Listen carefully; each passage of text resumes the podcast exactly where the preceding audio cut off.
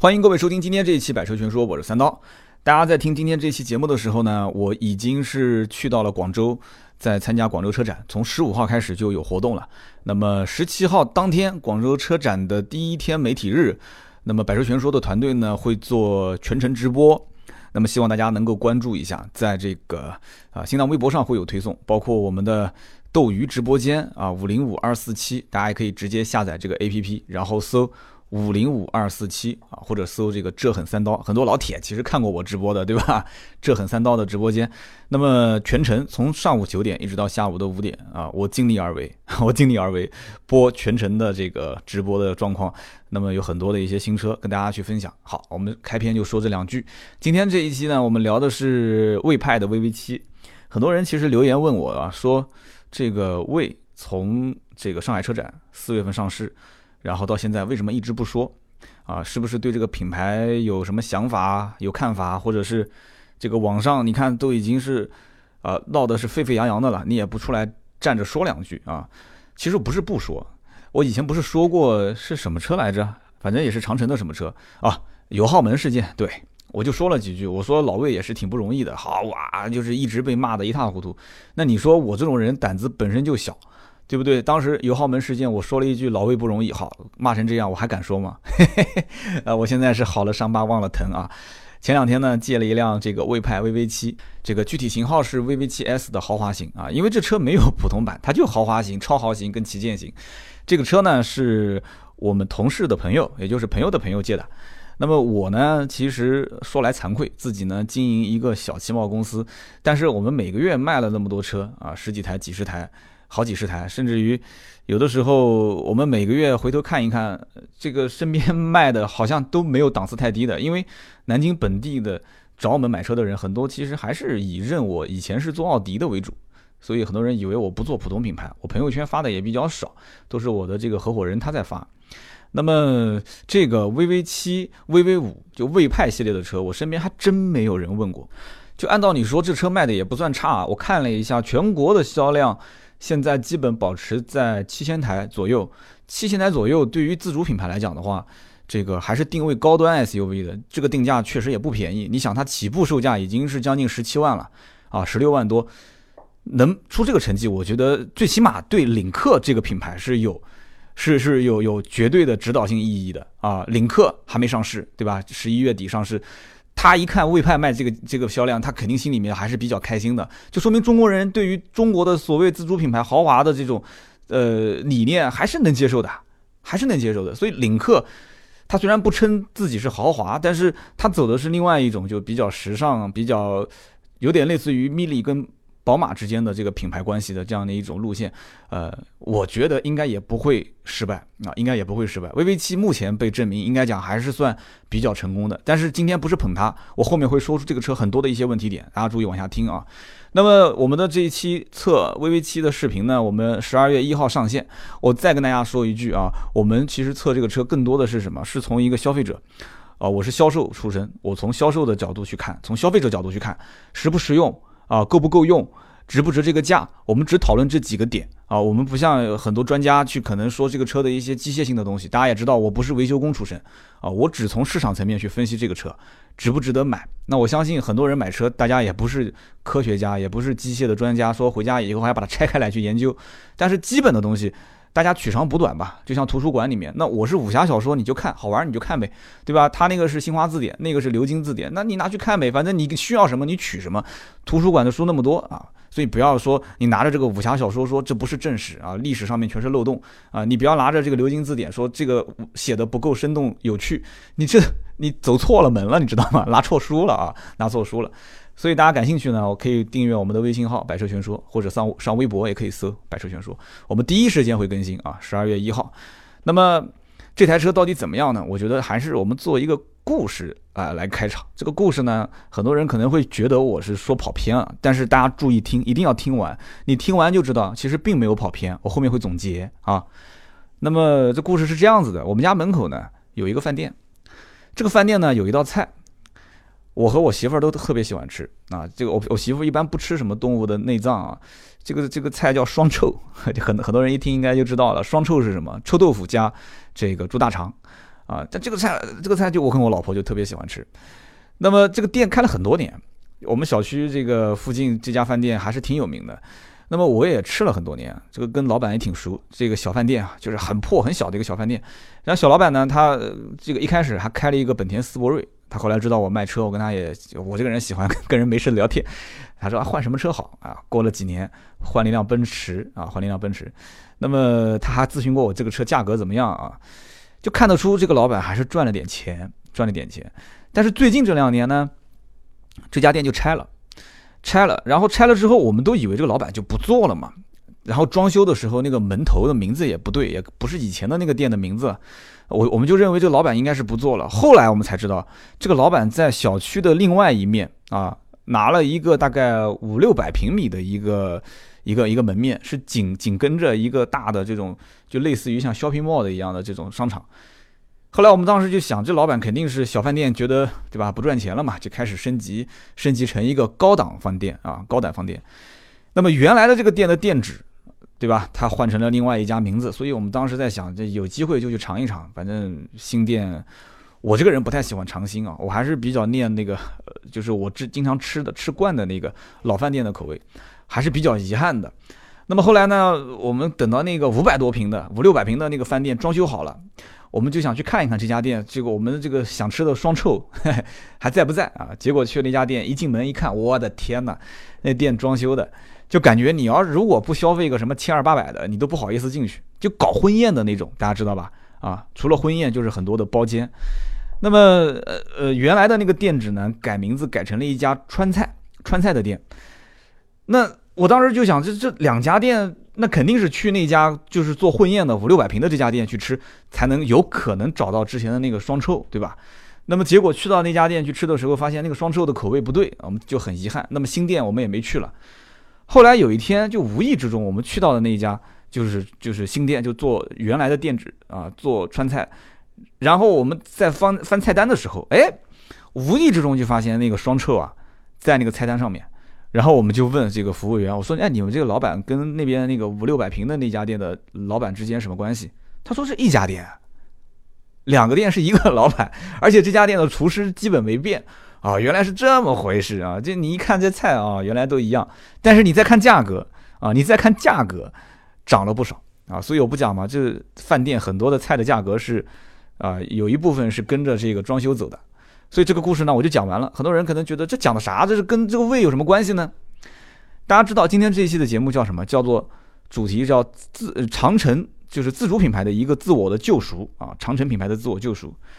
有些人可能应该也大概听懂我讲这个故事的缘由了。你别看说魏建军他是胡润排行榜汽车行业的这个富豪里面排名能进前3的这个大富豪，但是在我看来啊，他所身处的环境，其实就跟我们家门口那个饭店的老板的环境是差不多的。大家能理解这个意义吗？那个500-600平的豪华的大酒店，在我看来其实就是魏。那么他原来那个小饭店也进行了一个改造升级，这就是长城哈佛未来的一个走势。哈佛也会将来就升级，也不是卖现在这个价格。所以我们其实一直觉得好像就是身边很多事情是没有关联的，其实在我看来很多事情关联性非常强。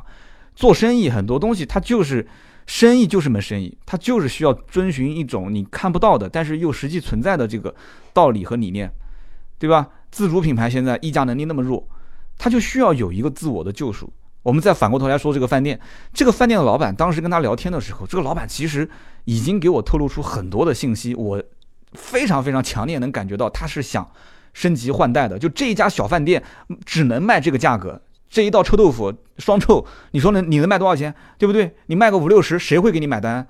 你身边的旁边小饭店也就这个价格，可能也就是1-20块钱。所以他严重的需要去升级这家饭店。那怎么升级呢？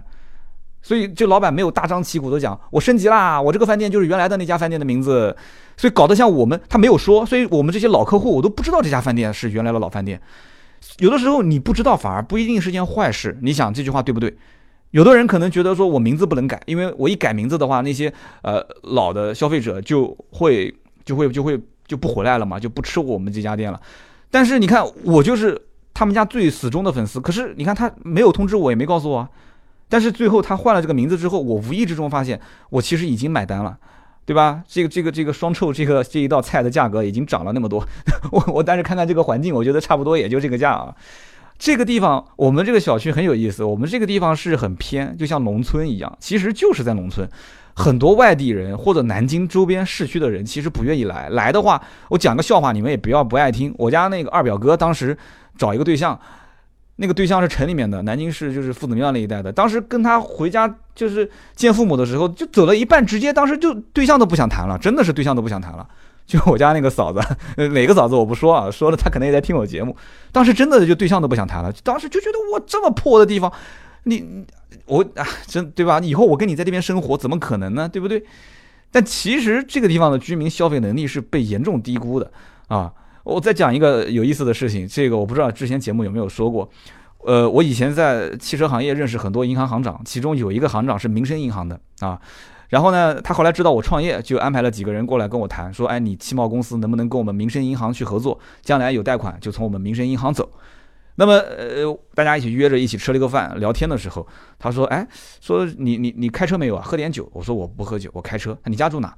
我就把我们家的位置讲给他听了，然后他一听他就笑了，他说：“我给你讲个故事啊，这个故事就跟位真的没什么关系了啊，但是跟这个当地的消费者的消费升级有很大的关系。你注意听啊。”当时他就跟我讲，他说：“你们家门口是不是有一个民生银行的 ATM 机的这个取款机的网点？”我说：“对对对，有，刚开不是很久，而且租的那个门面就是我认识的一个人啊，也是我们小区的，那就是他的门面房啊。”他说是这样子的，他说这个我们现在在做一种改变，就这个改造呢，有一点点打擦边球的意思。怎么改造呢？就是在 ATM 机的这个取款机的里面放一张桌子，然后让推销这些理财产品的银行的工作人员穿着制服坐在里面。就按道理讲 ATM 机的这种无人取款机，为什么叫无人取款机？你当然是不可以有柜台的嘛。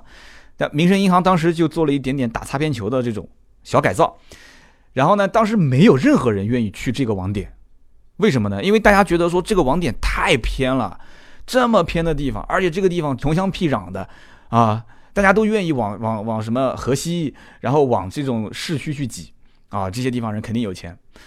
结果呢，两个大学生就去了，也是被逼着没办法去的。那后面的结果，我相信很多人应该不需要我再讲了吧？这个结果是这一个网点，那你们有南京做民生银行的，你们自己可以去问啊。就这个网点，结果就成了全南京市理财产品销售额月销售额冠军，甚至于是全省，我不敢说全省冠军吧，反正排名非常非常靠前。哇，我当时都不知道这边老头老太手上那么多钱。其实为什么？很简单。这边陆陆续续全都是周边拆迁过来的，对吧？拆迁我们家拆的早就不说了啊，我就讲周边拆的比较晚的那些。听到这一段，我估计很多人就不爱听了，因为讲到半天没跟 VV7 有关。我们这个节目其实就这种调性，就是我要去探寻这件事情产生的背后，它到底有什么样的一些因素，这个车适合谁？我觉得你了解它的过去啊，你明古见今知未来，你知道它是什么样的环境下产生的这么一个产品，你就知道它的这个东西到底适不适合自己，不要冲动消费。所以我刚刚回到前面那个饭店老板来讲，这个饭店老板他就是知道这里面的人，他们的消费的欲望，他们的消费能力啊，都是被严重低估的。所以这家店的老板闷声闷气的就开始去改造自己的店，然后又开了一家新店，包括那个民生银行，这两件事情都是发生在我们家门口的。所以说这就非常能证明，很多的表象你根本就不要去看啊，你不要去看。很多的一些做生意的老板，外地人到这个小区周边来开饭店，或者是开其他的店，都会觉得说啊，这个地方这么破，这边的人穿着开的车都很低调，对吧？那不叫低调了，都会觉得说消费能力肯定很差。其实是很多老百姓他都不知道怎么花这个钱，很多老百姓都是以前就是住农村的，农村就天天哪有那么多需要花钱的地方，对吧？自己种地自己吃。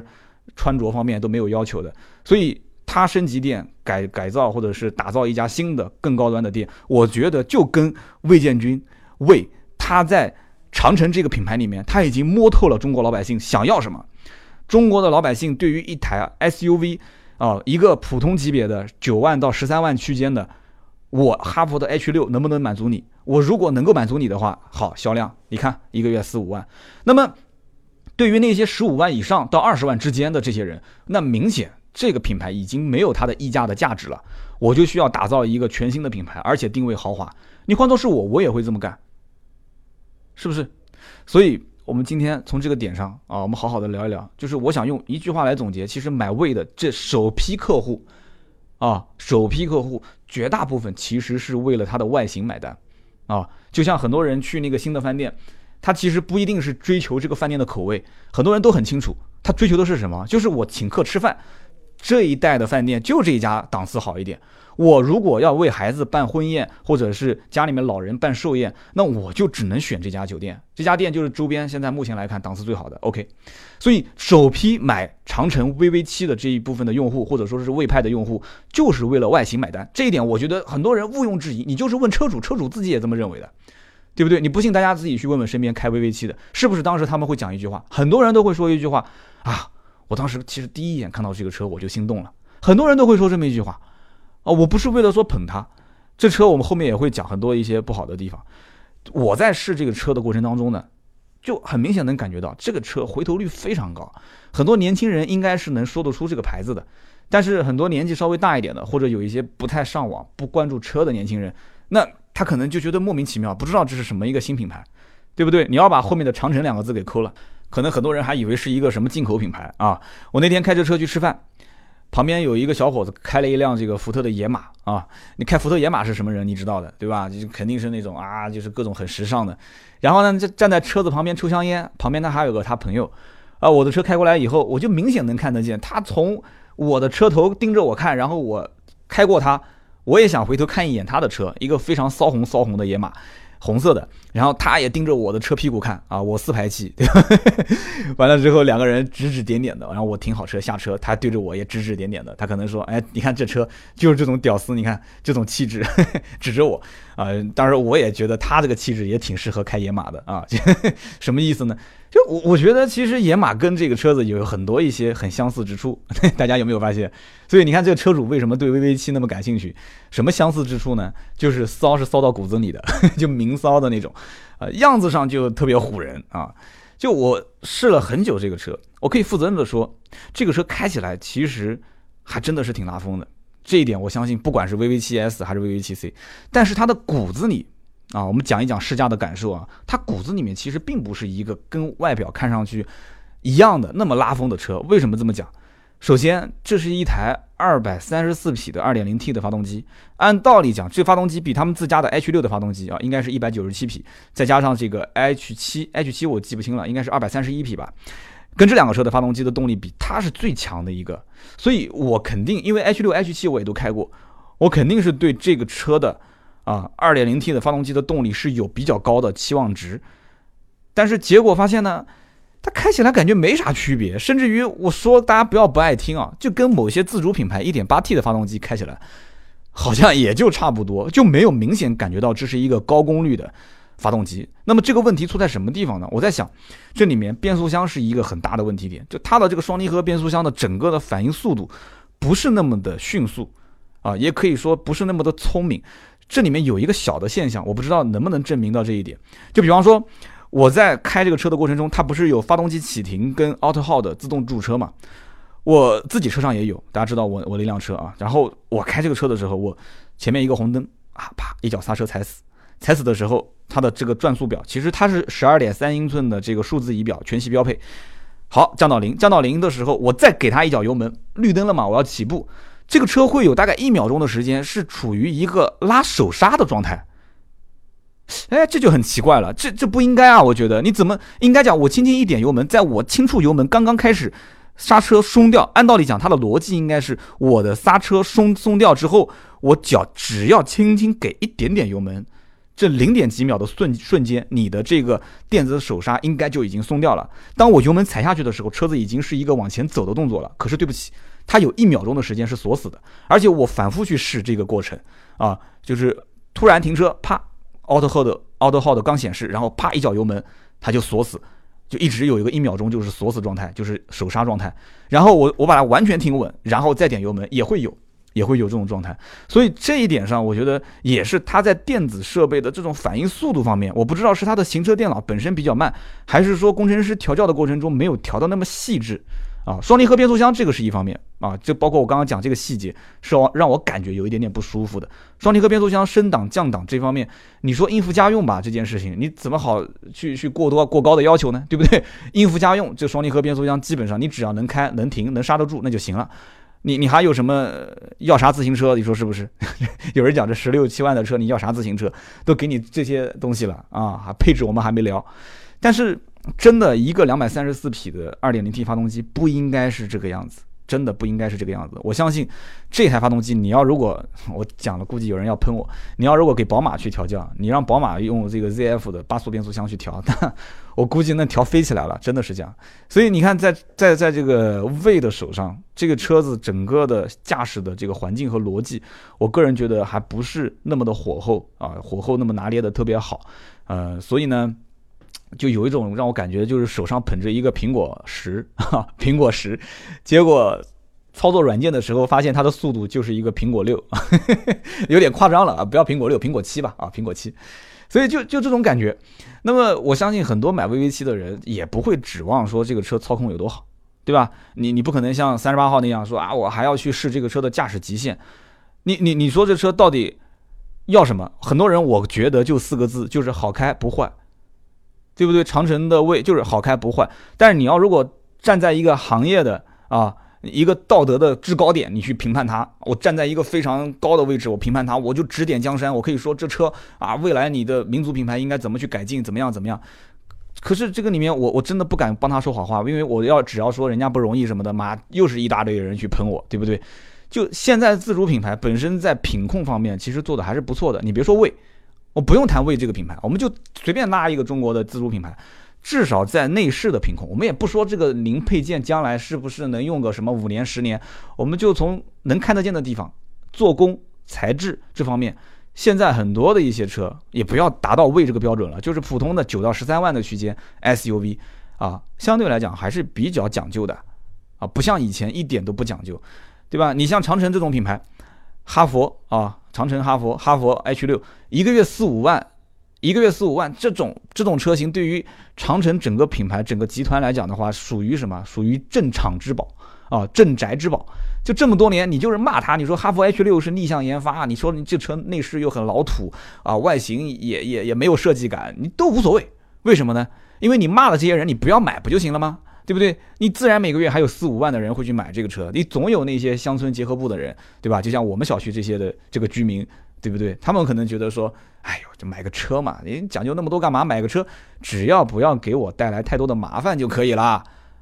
啊，你如果说网络上到处都是讲说长城的车不行，哈佛的车，哎呀，那个什么 H6、H7，漏油，对吧？断轴，变速箱故障，那对不起。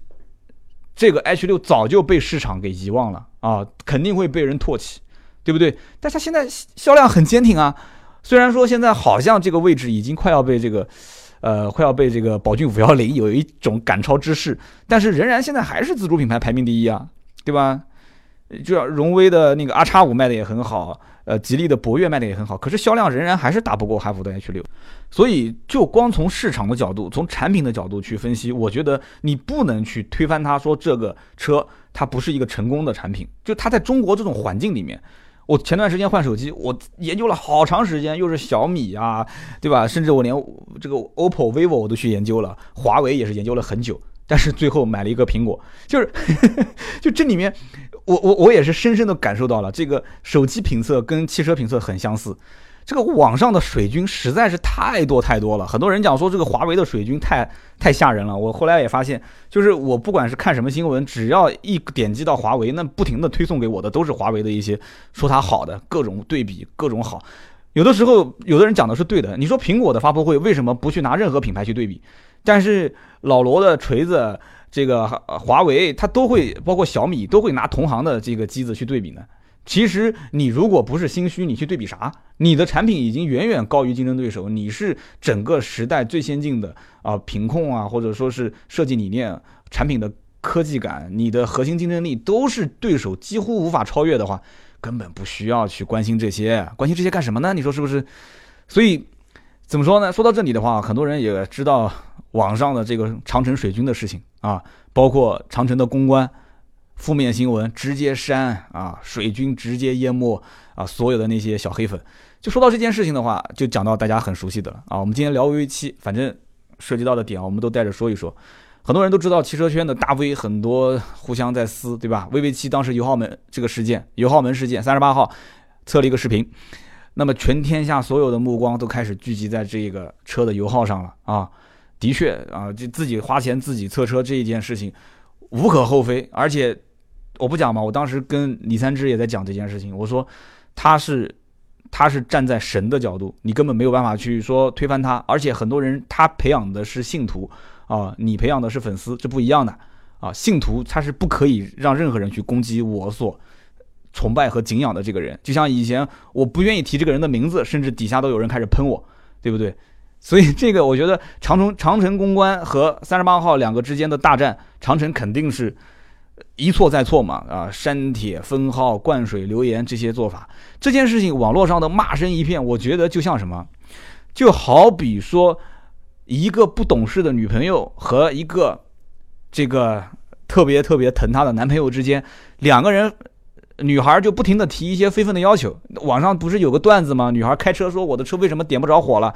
男朋友在那个地方在修电线，说我在工作。他说亲爱的，你能不能打个车或者怎样？不行，你现在是不是不爱我了？就是各种就是非分的要求，各种猜测。那么这个时候，男孩稍微大声的喊了一下，说我现在在忙，你能不能不要烦我？好。就从这一刻起，后面的问题就是你竟然敢吼我啊！你竟然敢吼我！哎，你竟然敢删我的帖，你竟然敢封我的号，你竟然敢灌水啊！这不是38自己说的，38号其实打任何一个人，他根本就不用出面啊，他就只要底下的所有的信徒出面，就可以把所有的人被淹没啊，给淹没。对，所以很多人看38跟李三枝当时那个视频，我觉得真的，我当时还猜测，我说他不会站出来的，结果哎，没想到站出来。38站出来，我严重怀疑，其实他本身自己是不愿意的，他背后是有人在推他的那个人，你自己其实也看到了，对吧？然后那个人组织的那一场啊，所谓的这个年度最大规模的这个什么撕逼大战，结果桌子上面还会有啊厂家赞助的东西，而且还偏要说这个东西跟在座的每一位没有任何关系啊。只是为了 cover 掉一些成本，可以，没问题，没毛病哇！我觉得这个逻辑一点毛病都没有啊。那么这个车，我们讲当时这么大的一个事件，提到了这个油耗，很多人当时也在讲啊，油耗作弊，油耗作弊。你光喊油耗作弊有什么用呢？作为车主，真正想关心的是这个车真实油耗到底是多少。你别光跟我讲说油耗作弊。那么现在这车上市半年多了，基本上我也是了解了很多的车主的真实反馈，确定了这个车基本开下来啊，市区稍微堵一点的路段14个油。啊，如果说开的稍微驾驶习惯好一点，路况好一点，12个油啊。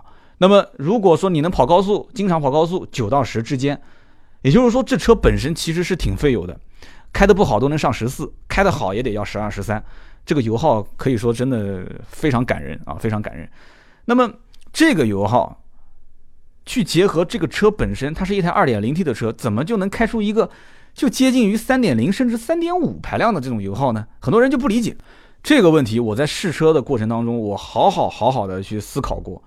我觉得这个问题啊，首先你得要从这个车的最显眼的啊，或者说最刺眼的那个大轮毂上说起。这个车标配是20的大轮毂，这是什么个概念啊？很多人可能没概念，我跟你们这么说吧，这个中型的 SUV 正常就17、18寸的轮毂，如果能配到19寸的轮毂的话，就已经是极其少见了。20寸的轮毂配一个中型4.8米长的这个 SUV， 那除了我能想到的一些真的是进口品牌，或者是一些真的是比较高级的品牌，而且是走这种运动路线的 SUV 的品牌，除此之外很少能见到啊，很少能见到。我当时觉得就比较明显的就是像那个捷豹的 F-PACE 大轮毂啊，所以配那么大个轮毂到底有什么意义呢？对不对？你平时正常这个车就是一个代步工具啊，大轮毂有它的优势，可是也有它非常明显的缺点，比方说影响油耗，也会带来很大的噪音，是不是？油耗这个问题当然不能光是从轮毂轮胎的大小来去，就是非常武断的去判断，这里面还包括比方说路况啊、驾驶习惯啊、车重这些问题，就我们一个一个说啊。这个轮毂标配20，旗舰版是21，大家有没有思考过这个问题啊？就其实长城，我觉得魏派为什么这个车起步要给它做到20寸的大轮毂？他有没有问过老百姓，就你是不是要这个车加20寸的大轮毂？其实他没有问过，我觉得是这样子的。可能他甚至于问了一部分人，那一部分人只代表那一部分对外观有追求的这些人，甚至你可能给他个18的轮毂，他回去以后他自己还换成20个大轮毂。他真正换了20大轮毂之后，他还不一定知道这里面到底带来哪些负面的影响。反正就是一句话，就是这个大轮毂给我感觉就很高级啊。开着这个大轮毂的车开出去，我就觉得跟别人不一样啊，我就显得我是一个豪华车，对不对？我觉得这个车在外观方面至少有3点是长城魏是想极力的告诉别人，我是一个高端车，我是一个豪华车，我跟别人不一样。哪3点？第一个，刚刚我们已经说了，这个大轮毂，对不对？大轮毂嘛，对吧？至少是高配车型，甚至高级品牌才会有。好，大轮毂。第二个就是大灯，这个 LED 大灯是标配。你要知道，正常的话，你什么级别的车 LED 大灯才标配啊？很多车都标配不了，普通的10来万的车，合资品牌，你别说 LED 了，那给你个氙气大灯就不错了，很多还是卤素灯啊。好 ，LED 大灯显得这个车炯炯有神啊，讲起来开出去给人感觉也很高级。还有什么排气，对不对？VV7C 是那个扁排气，2个啊，双边双出的。然后 VV7S 是什么？4排气，哇，我觉得太夸张了。就一个16、17万、17、18万的车，你整一个4排气，你卡宴当年那4排气，你还得回去自己换个套筒啊。那正常出厂那也不是4排气，也就是个扁的那个口，排气在里面，你把它换成4个套筒，对不对？太夸张了。但是这你只要把这个东西做出来，很多年轻人喜欢，很多花了16、17万、17、18万的人，他就看中这个东西。我在试车的时候，我就严重的感觉到，这个车每当下车、每当锁车的那一刹那，当我回头一望的时候，啊，我的内心真的是会心一笑，嘿嘿嘿嘿，啊，会心一笑。为什么？16、17万的车啊，16、17万的车啊，你还指望什么东西呢？对不对？对吧？你出去花花小姑娘，这个车我估计有的小姑娘一看，哇哇塞，对不对？我觉得中间的那个扶手应该空一个档，对吧？这个出门的时候就更方便了，就像那个 CRV 一样，中间对吧？啊，你跨到副驾驶的时候更方便。结果它是分死的，这个我们回头讲啊。所以在这个车的这个级别里面啊，你一下配到20、21的轮毂，可能我觉得魏派的设计师或者就是魏建军本人，他就非常明确一点，就是我要区分开我的品牌和其他品牌之间的这种上下级的关系。所以我可以假设一下。就是魏派这个车诞生的时候，或者说 VV7 诞生的时候，应该是有工程师、有体验的人员提出了轮毂的质疑。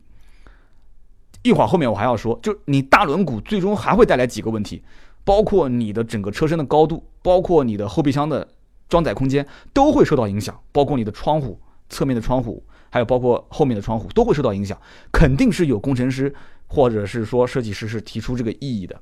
但是对不起，我相信最终一定是有高层领导拍板说不行，就必须给我上，一定是起步20，旗舰版21的轮毂，这个没商量，没得商量，必须是这样子，要不然这个车怎么叫魏呢？对不对？用自己老板的姓氏去命名。讲到这个姓氏，又讲个好玩的段子，我自己琢磨的啊，就是有人讲说，你看中国自主品牌就是魏建军的魏，用他自己的名字命名了，对吧？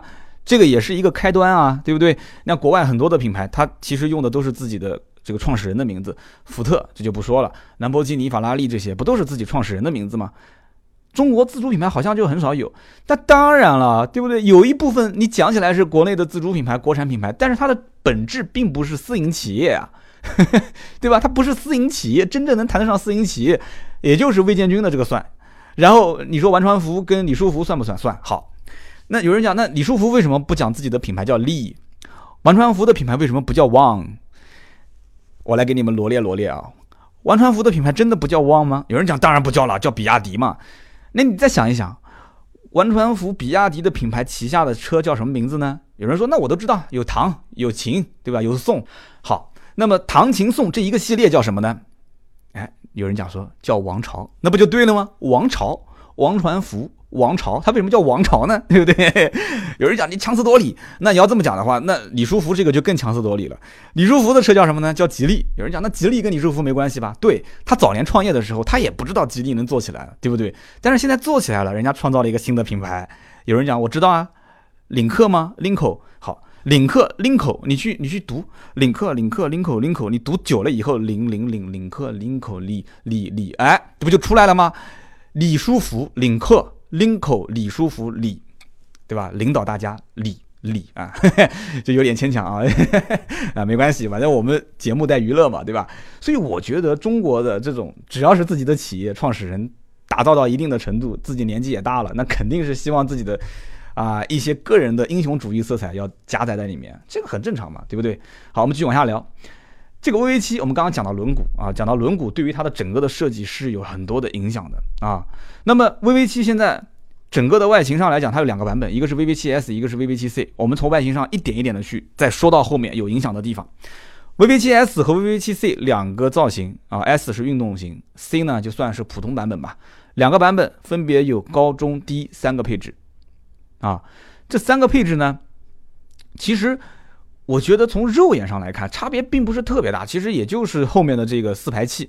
有人讲说什么中网啊，这个雾灯的位置有些变化，轮毂有些变化，我觉得这些细节都不是很重要，四排气是最重要的，区分这两个车的一个比较大的区别。那么这样的话，你是买 VV7C 还是买 VV7S？ 那很多人就开始看价格了，对不对？ VV7S 等于多了一个运动套件，但是呢就贵了豪华版跟这个超豪版2000块钱，旗舰版贵了3000块钱，3000块钱2000块钱之间，除了运动上的套件区别以外，还多了什么？还多了一个全景的影像，那个这个旗舰版还多了一个感应后备箱。所以我可以负责任的讲，这应该是我见过史上最便宜的运动套件。所以你不用想，80%以上的人肯定是买这个 VV7S， 不会去买 VV7C 的，是不是？那么在这样的一个情况下 ，VV7C 存在的意义是什么呢？我觉得可能它存在的意义就是将来能把这个车的价格拉得更低啊。它目前来讲都没什么优惠，但是将来一旦要优惠，一定是 VV7C 比 VV7S 优惠的要早，除非厂家有意识的控制 VV7C 的产能啊，全部去生产 VV7S。但你这么去玩的话，那就有点更加的杀鸡取卵啊，因为你 VV7S 如果压货给经销商，经销商卖不动的话，那将来还是会优先降价降 VV7S， 那 VV7C 会降得更多。这个车其实我们刚刚讲，从外形上来讲啊、轮毂真的我是抱有非常大的疑虑的。你真的给它换成17、16啊，16有点小啊，17、18的轮毂的时候，它的整个的造型的那种威风凛凛的那种程度，我觉得至少要再减掉20-30分。这一点真的，你不信你去把这个轮毂换小了看。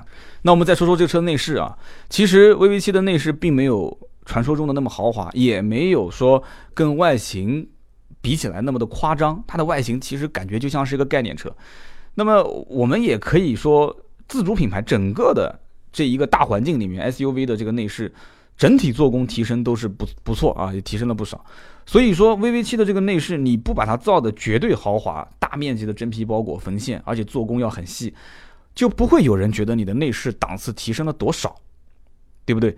这个车本身是有人讲是前宝马的设计师，就这设计师也很有名了。然后它是欧式的这种内饰设计，其实我们之前在这个别克的君越啊，上一代这一代上都能看得见，就是它整个的中间啊，前挡风玻璃那个下面靠中控台的位置，它是做了一个2层的设计，就有点像那种游艇的环抱式的曲线。那么现在这种大环境下，其实很多的消费者对于这些产品的细节，也不能说是不关注，就只能说他会去用一种第一眼的印象去感知这个车的内饰的奢华程度。大家注意，我说的不是豪华，是奢华程度。你要如果只是说普通还行啊，还不错，这个点这三个词，其实对于很多中国老百姓来讲的话，那你的溢价其实还是没有多少。你别说这个档次了，你就是在奔驰、宝马、奥迪这个档次里面，包括马上会上的那个第8代的丰田凯美瑞，就是这个内饰，你的变化如果不是特别大，很多人也不觉得你这个车能在价格方面能溢价多少。你要知道，我讲那么多溢价，就是说明这个车就是一定要去冲着溢价走的。这车不挣钱，长城就老魏他根本就没必要去造它了，对不对？所以对于一些10来万的消费者，他在换车的时候，这些感官上的一些刺激，是每一个点都要让他能觉得我要换车，我这个车换了，我觉得档次提升了，我要换。如果每一个点都没有刺激到他去换车的话，那对不起，那这个就很成问题了。我觉得马自达就是最明显的一个案例。马自达的车好不好？好，对吧？我那一期讲第8代凯美瑞的时候，很多人也讲啊，三刀你说的根本就不对，这个不对那个不对。其实当时我想讲的，为什么我说对于内饰我对它的评价不是那么就是豪华感提升那么明显？我说为什么我说对于 2.0、2.0、2.5 的发动机你不做大的变化，我也是比较的遗憾啊。很多人说我不了解这个 2.0、2.5 有多先进，好，你这么说我觉得也没毛病，但是。马自达 2.0、2.5 它的内饰它的这个发动机其实对于整个的消费环境来看的话，它是最冤枉的。它的技术难道不先进吗？创世蓝天，对不对？它的整个的底盘调校的功底难道不好吗？这是一个人人都说不错的车，可是就没人买。那有没有人去思索这背后的问题点呢？对不对？丰田凯美瑞我没说它卖的不好，就冲这个牌子丰田，就冲这个 IP 凯美瑞，它将来应该会卖得好。但是我只是觉得对于一个新产品而言，就是老百姓在消费一个新产品的时候，我是升级换代的过程，很多东西是需要你去告诉我，你突破了，你确实是升级了，哪怕你就是骗骗我，我至少也得让我从原来的，就像我这次试驾的那台 VV7， 车主买了1年的，是宝来还是朗逸啊？朗逸好像买了1年的朗逸，他把它给卖了。换了一辆这个车，那你告诉我他为什么要把朗逸给卖了换这个车？朗逸的价格也不便宜，也十多万的车，这车也就是10小几的车，为什么？就是很多点刺激到这个人，让他觉得说哇这个车帅，这车上档次，这车好去换。其实你要告诉他说朗逸的发动机其实也不比他差到哪里去啊，你平时带个步什么的也没什么具体要求，你就开呗。但他就自我感觉良好，他觉得说我感觉我换了一个豪华车，我升级了。所以这个有的时候你没法去说道理啊，没法讲道理。你就看现在整个中国大的市场环境，很多人就是这样的一种心态。那么我们讲，就刚刚还是说到这个车，我们内饰也说了啊，我不觉得它特别的豪华，只是在很多地方它是很懂老百姓的，加了很多的一些软性的包裹，也就是所谓的搪塑的材质啊，门板上啊、扶手上啊，还有一些能摸得到的一些地方，它加了一些这种皮质的包裹。为什么不说是真皮？因为它的真皮只在旗舰版上用啊，其他的只是一个皮质包裹，这个成本还是要能省则省。好，我们还是回到说这个车的外形上。你看这个车的整个的一个造型，你注意它的细节，正是因为它的大轮毂，所以造就了这个车的车窗会非常的小。不仅车窗小，还有一个问题就是它的后备箱也比同类型的4.7米、4.8米的这种 SUV 要小很多。我当时就仔细研究了一下，你说这个为什么要小那么多，对不对？有点类似于车窗，它那个车窗有点类似于像马自达 CX-4、CX-5 这种车，就有一点酷配造型的一个 SUV。 那么这个时候就会带来一个很小的，就是侧面的车窗和很小的后面的这个车窗。而且我看到很多人还在网上就是做汽车评论说啊，没关系的，这个车有这个流媒体的后视镜。什么叫流媒体后视镜？它就是在那个高位刹车灯这个位置会有一个小的摄像头。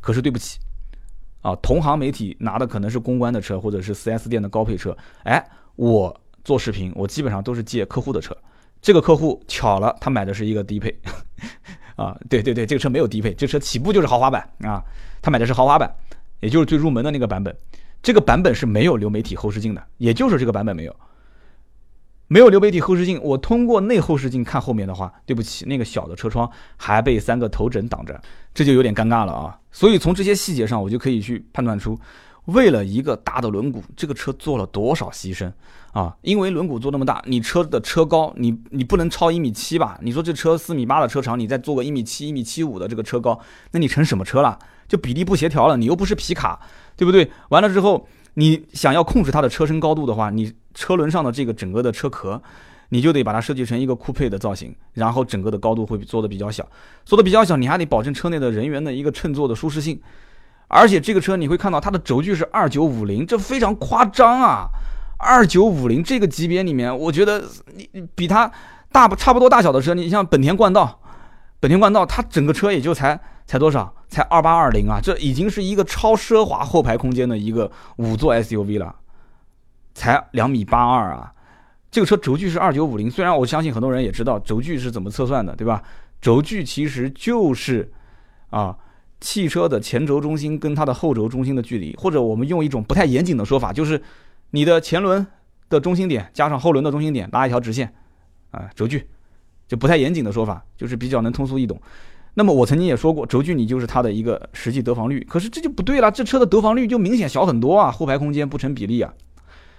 好，我们再说那个后备箱，因为你架高了以后，它的这个顶部啊就压的比较低，所以它的后备箱就是非常非常明显，后备箱抬得非常高，然后上面又压得非常低，所以它整个后备箱就形成了一个非常小的空间，非常小的空间。所以这个整个的设计，因为一个大轮毂，让这个车整个的设计的比例上出现了一些小小的问题点，我觉得真的我是要吐槽的。我试过这个车之后，我不太希望其他的汽车厂商是这么去学它。虽然讲说啊，猛的一看啊，这车很拉风，很不错，很吸引人啊，我觉得它也很聪明，它是研究了中国人的整个的消费的习惯。没有哪个中国人说一上车就去试驾这个车的，很多人其实上车真正就是先看一下啊，前脸不错。然后到侧面逛逛，侧面线条也挺拉风的，再看看尾部，造型也挺满意。这个时候就坐在车子里面，左边捏捏，右边捏捏啊，摸一摸，看一看，没有什么味道，真皮座椅，功能挺多。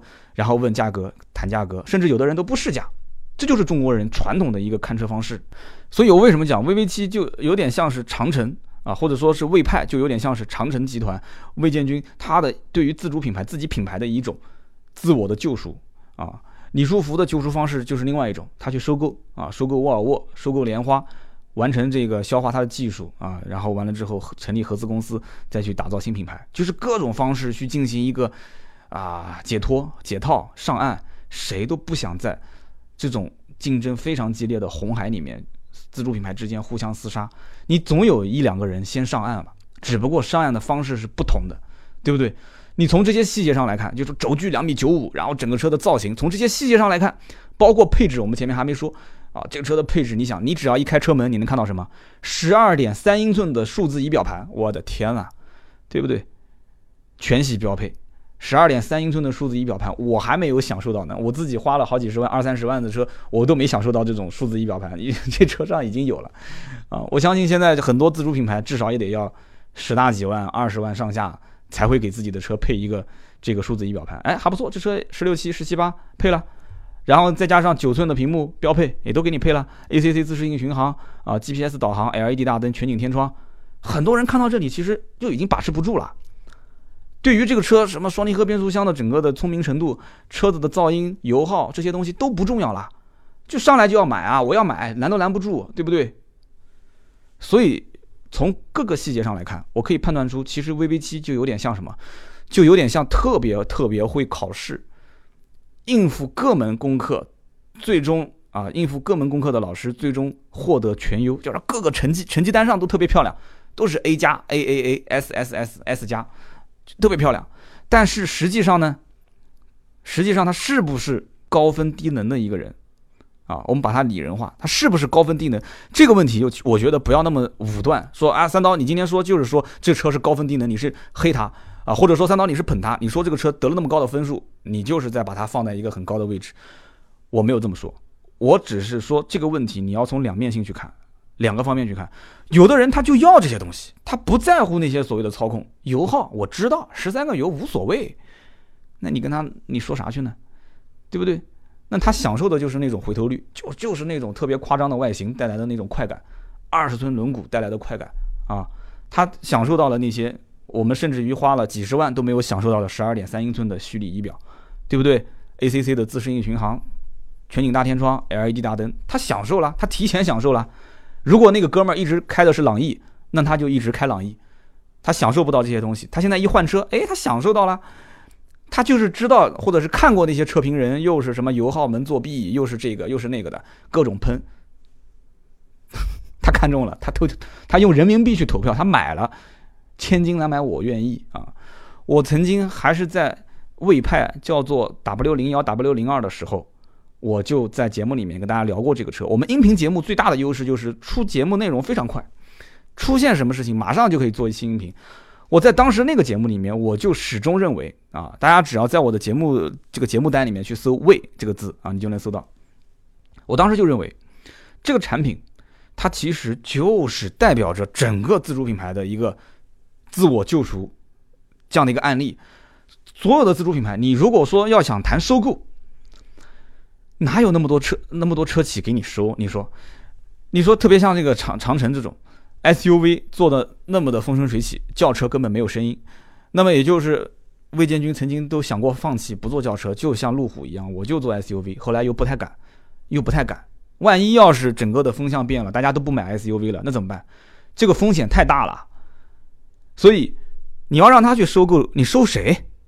全世界做 SUV 做得好的就那么几个，你收路虎还是收吉普啊？收吉普那件事情我之前也聊过了，对吧？之前菲亚特克莱斯勒要卖啊 ，FCA 要卖，你能把吉普单独收过来吗？你合作可以，收可能性很小，所以真的是很为难。所以他其实就是很多自主品牌就盯着他看，你怎么玩的？将来我能不能模仿你？就像我们今天节目开始的时候说的那个开饭店的故事啊。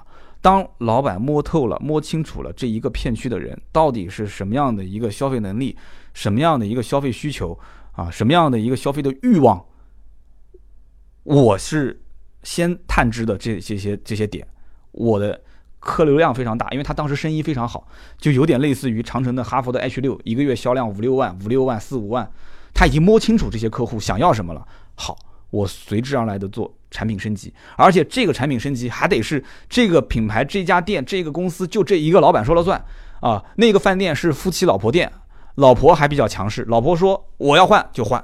你要如果是一家企业说2、3个股东，甚至还涉及到什么上市公司这个董事会什么东西的，那对不起，你想说改变这个品牌的属性，打造一个新品牌，那太难了，这个决策层、决策链太长。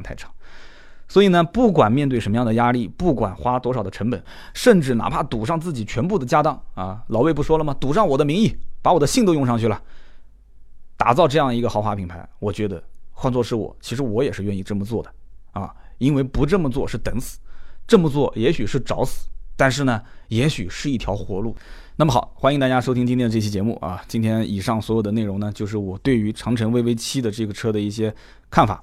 那么说的不对的地方，也希望大家多多批评指正啊，在我们的节目下方留言评论，我会逐条去看啊，然后回复大家的。说来也挺心酸的，现在是晚上的9点，在加班，一会儿回去之后呢，老婆孩子肯定都睡了嘛。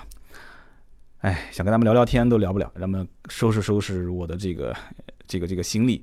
明天上午6点一早，我就要开始飞广州，然后广州就是连轴转了啊。再次提醒大家，听到最后肯定是老铁嘛。那么11月17号的上午的9点开始，斗鱼直播间505247，很多人都记住这个数字吧，505247，直播间的 ID 叫做这狠三刀，你搜这两个都可以，505247啊，或者在斗鱼上搜这狠三刀，关注我的直播间，我从上午9点一直直播到下午的5点。带大家去逛整个的广州车展，尽我的所能啊，带大家去看很多的一些新车，希望多多参与互动啊。广州的小伙伴如果感兴趣，我不知道你能不能进得来，应该可以进来，你可以到现场啊，可以到现场来找我。然后今天这期节目就到这里，如果更多的原创内容，大家关注视频或者是图文直播的话，关注我们的微信和微博“百车全说”，第一时间会推送给你。好的，我们下一期接着聊，拜拜。